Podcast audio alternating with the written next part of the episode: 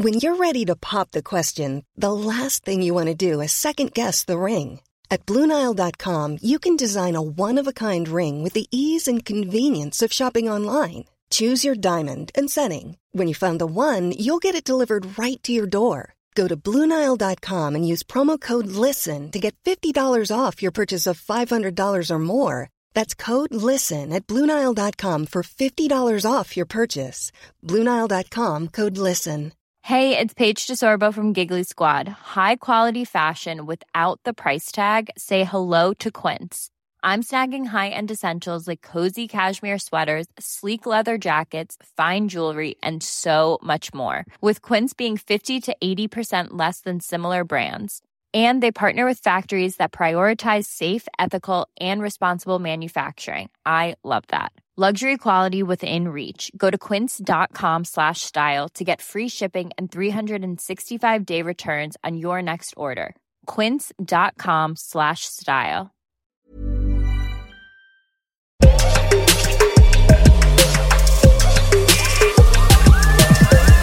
Yahoo Sports Hockey Podcast, Justin Cuthbert hanging out on day four of the Stanley Cup playoffs. And we are off to a pretty rousing start here with some very interesting series and storylines developing, some epic quotes, some questionable meal choices between overtime periods, suspensions, fines. Really, round one of the Stanley Cup playoffs already has it all.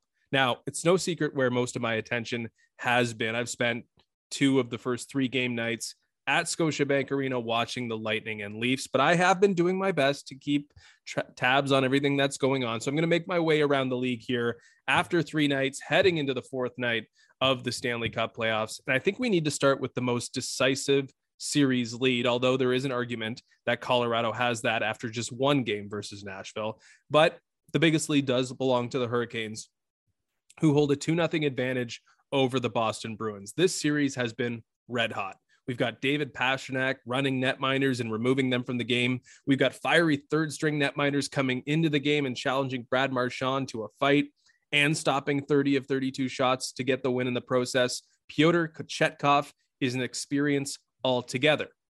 But this has been a very Boston Bruins series, but it's been won to this point exclusively and cleanly by the Carolina Hurricanes. And this shouldn't really be a surprise. I mean, despite past postseason failures in this matchup, Carolina has just continued its dominance over the Bruins throughout the course of the season. They've now outscored Boston 24 to 2 after a handful of regular season meetings and now two meetings in the postseason. But it's not just the scoreboard, the aggregate scoreboard.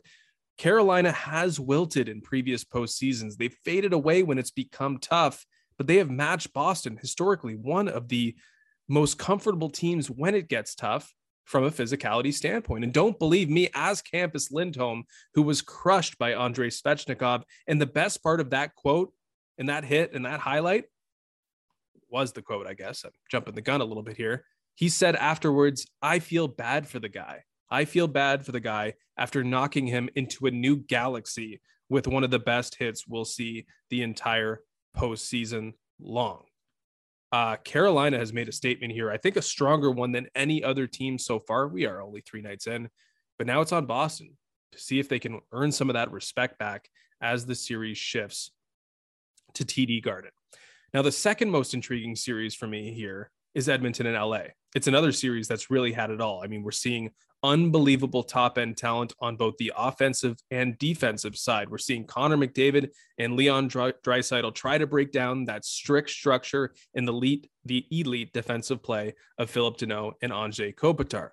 We also have two different goaltenders, both of which are up there in age, turning back the clock at times and looking exceedingly vulnerable at times. I mean, Mike Smith's giveaway in the final moments of game one I mean, that was like the perfect snapshot of Mike Smith. He's just a guy who has, well, he's struggled in the postseason for Edmonton. He struggled in the postseason over the last, what, decade of his career, at least it seems.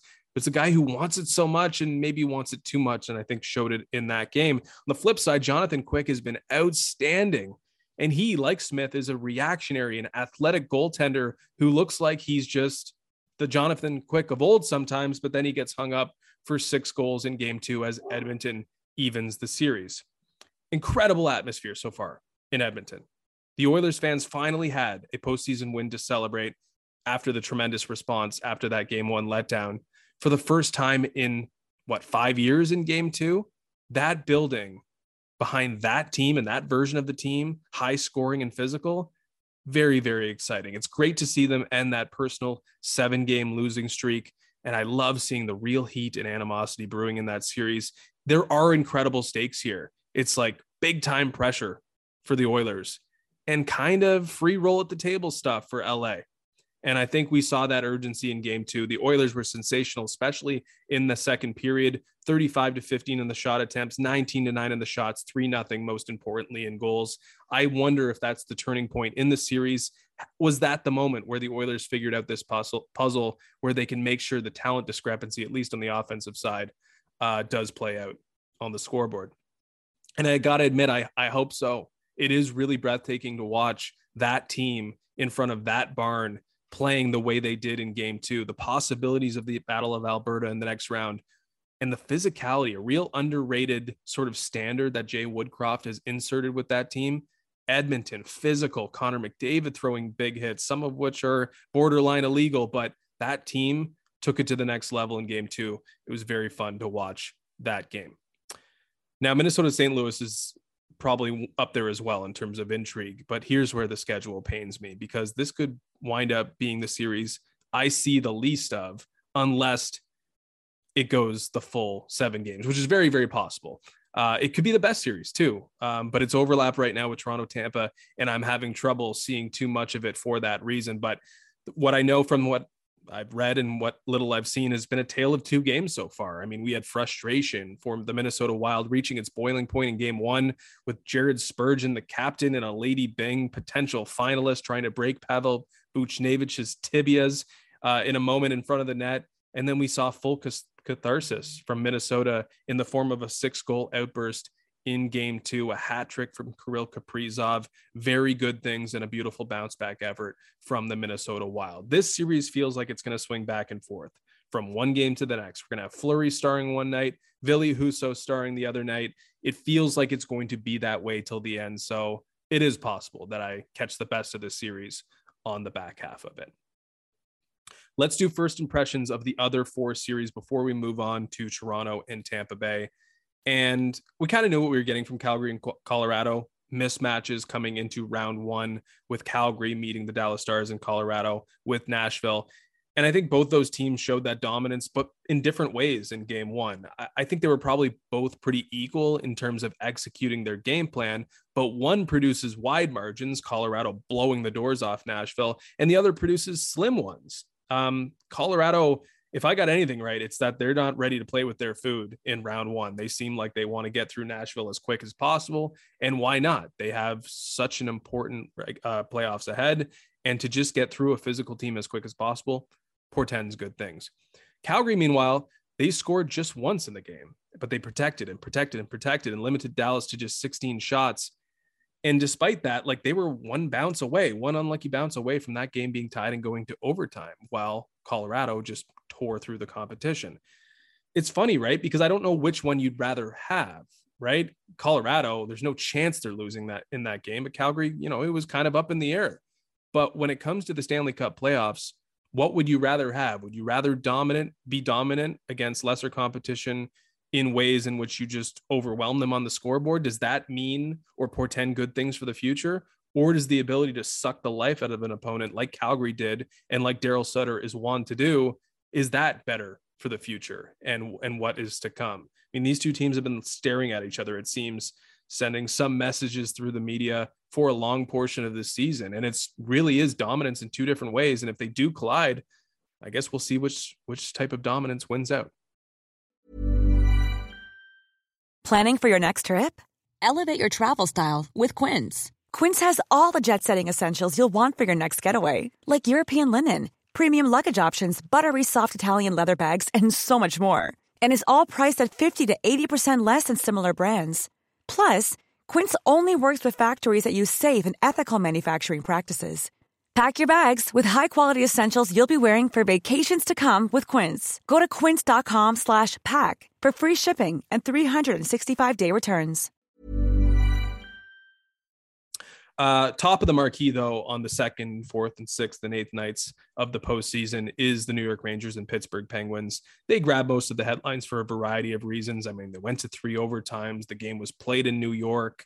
79 saves for the presumptive Vezina Trophy winner, a goaltending change on the Pittsburgh side, and an admission to eating spicy pork and one of the best sound bites we are going to hear these playoffs um, th- through until the end.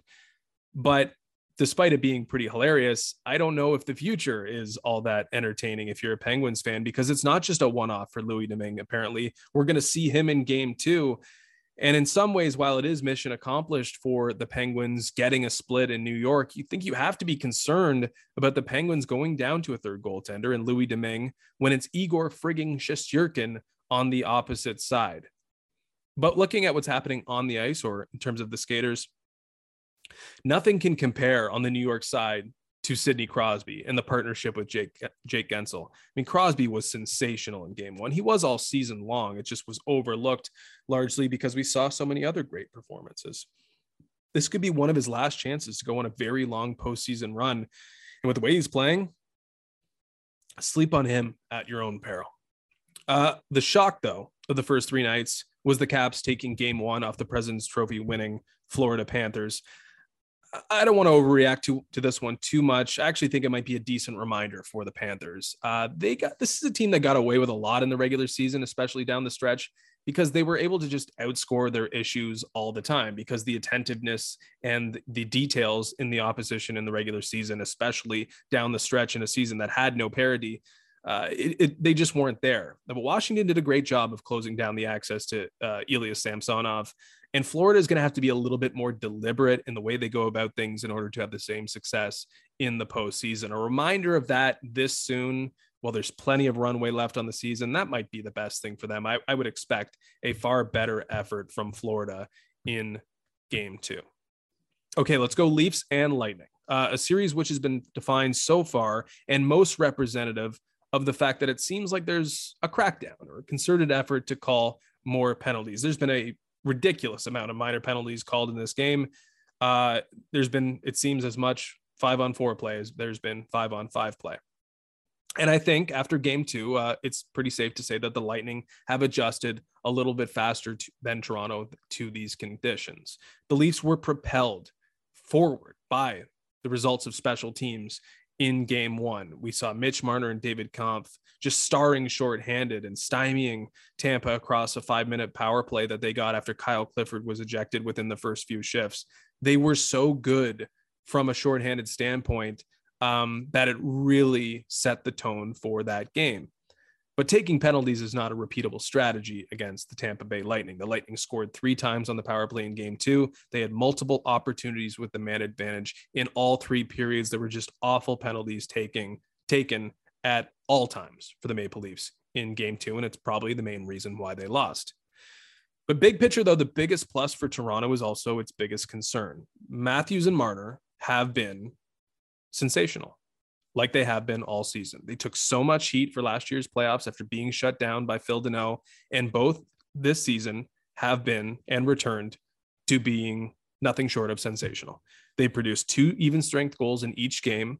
Uh, they've had a different lineup in each, or, a different line made in both of those games. Matthews hasn't been scored on. He has a personal 5 and 0 on ice goal differential at all strengths. Marner has been on the ice for seven of the eight goals that Toronto has produced so far in the series. But while there's great things following them around, nothing is happening after them beyond strong shorthanded play in game one, really. And a lot of people have to wear this. A lot of players have to wear this, not necessarily defense corps, but the bottom nine. But John Tavares has to wear this first and foremost. He's been lost so far in this series, sort of in the shuffle. Like he gets out on the ice, there's some skating through the neutral zone, little little opportunity with the puck, and then it's back to the bench. He has two even strength shots uh, so far through two games, 0.1 expected goals individually at five on five. He hasn't been scored on yet, which I guess is a positive. You don't want to be losing John Tavares minutes, but a wash is not good enough for an $11 million forward. This is a fast and physical series that he is having trouble getting involved in. And really, the only compliment you could pay him is that he's won draws at a really high rate on the power play, creating possessions for what has been an important part of earning a split so far. But possession on the power play and establishing that is not enough from John Tavares. He, like Pierre Engvall, Ilya Mikheyev, William Nylander, these guys have to give more. The Leafs cannot be a one line team and expect to get past the Tampa Bay Lightning. You can't have passengers and beat the two time defending Stanley Cup champions. The Leafs are desperate to change the story, and the story will change as of right now. It is on that trajectory where it will change. But the only change right now that's guaranteed, or at least it seems, is that Matthews and Marner won't be it. It won't be what they didn't do, it will be what didn't happen beneath that superstar tandem that let the Leafs down if they wind up losing the series. There is more that Tavares and everyone else have to provide if this team is going to use those superstar contributions from Auston Matthews and Mitch Marner to knock off the champions and go on a long postseason run. We are into night four. Lots of series about to switch cities. It can't get better than this. The Stanley Cup playoffs continue here on the Yahoo Sports Hockey Podcast, and we'll have much more coverage. Reminder to watch in the mess in the mentions with Omar White after every Leaf game. I'm writing after every Leaf game. Our our team is writing off all the Canadian series and getting as much content out there as possible. We've got it all on lock at Yahoo Sports. We encourage and we appreciate that you follow along.